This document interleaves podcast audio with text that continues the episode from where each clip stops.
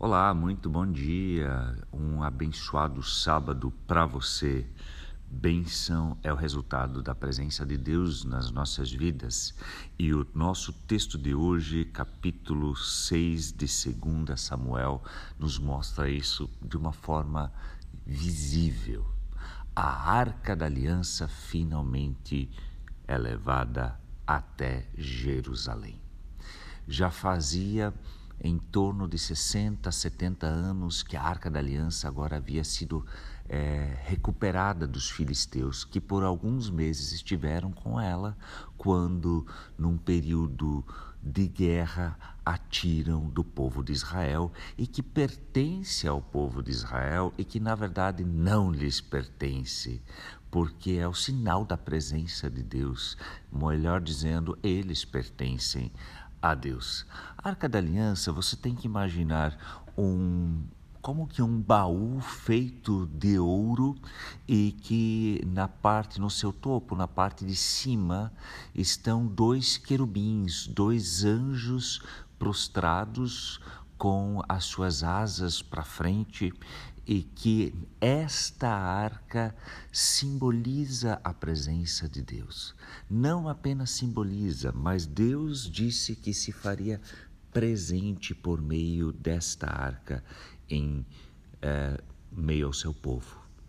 Agora, é um relato um tanto quanto estranho o que nós temos aqui em 2 Samuel capítulo 6, quando nós o olharmos sem entendermos essa arca, sem entendermos o que isso significa para o povo e que Deus ordenou nos mínimos detalhes como ela deveria ser feita no período de Moisés, enquanto o povo estava caminhando no deserto. Ali é a construção da arca, da aliança totalmente orientada por Deus. Agora, observe comigo que interessante o capítulo 6, então, a arca chegando de volta a caminho de Jerusalém, ela está numa, num carro de bois, os bois tropeçam e um tal de Uzá estende a mão para segurar a arca, para ela não cair.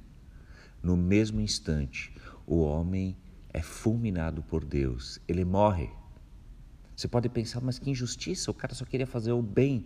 Ele morre. Há orientações claríssimas de quem pode encostar na arca e como. Você vai questionar, mas que Deus mais é, pesado, terrível nos parece nesse texto. Sabe o que isso nos mostra? A santidade e a grandeza de Deus. Se Deus diz que ele se faria presente nesta arca, não é nem com boas intenções que nós podemos nos aproximar e que nós podemos tocar o lugar da presença de Deus.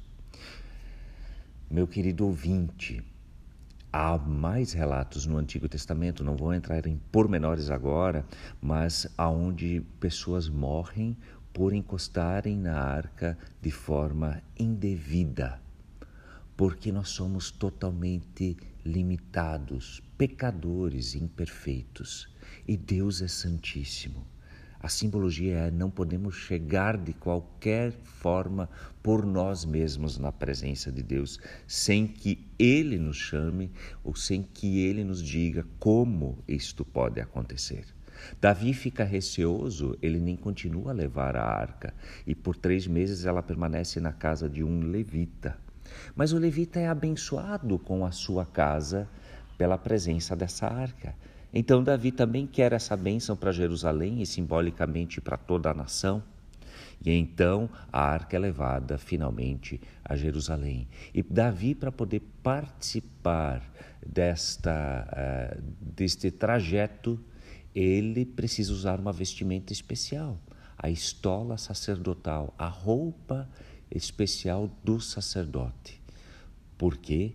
Porque esta também havia sido orientada pelo Senhor como ser feita e que os sacerdotes eram aqueles que faziam o meio de campo entre Deus e o povo. Assim, Davi pode participar da chegada da arca a Jerusalém.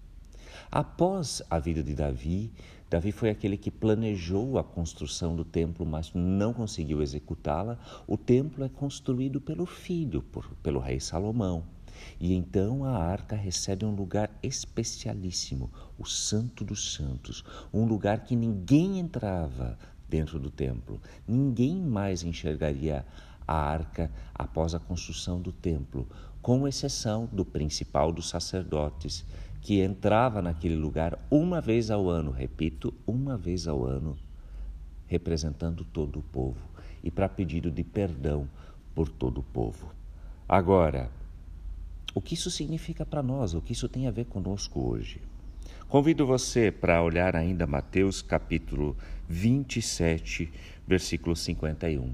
No 50 nos é relatado a morte de Jesus na cruz. Finalmente ele falece, ele entrega o seu espírito. Versículo 51: Eis que o véu do santuário se rasgou em duas partes, de alto a baixo, tremeu a terra, fenderam-se as rochas quando da morte de Jesus o Santo dos Santos é revelado. o cortinão que separava o acesso visível é rasgado da parte de Deus, de cima a baixo, e as pessoas enxergam a arca. Por quê? Porque Jesus morreu o intermediário, o que permite o acesso, o que faz as pessoas enxergarem a presença de Deus e poderem se aproximar a Deus agora é Jesus Cristo e de forma definitiva.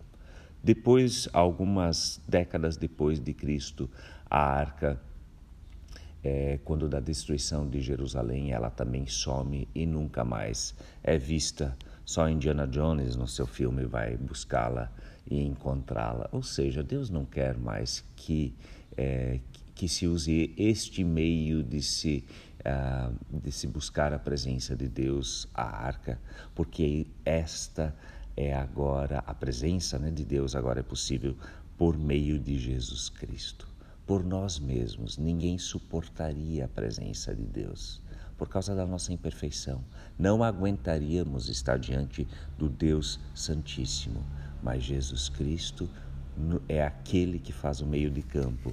E este também é um contexto de 2 Samuel 6, na sua sequência, capítulo 7, onde há uma aliança definitiva entre Deus e o rei Davi, entre Deus e a descendência de Davi, quando é dito, versículo 16: Sua casa e seu reino continuarão para sempre diante de mim. Ali já é uma promessa da vinda de Jesus por meio da descendência de Davi. E assim, por meio desta descendência, o acesso para sempre com Deus por meio daquele que viria, Jesus Cristo. Um ótimo sábado, abençoado final de semana.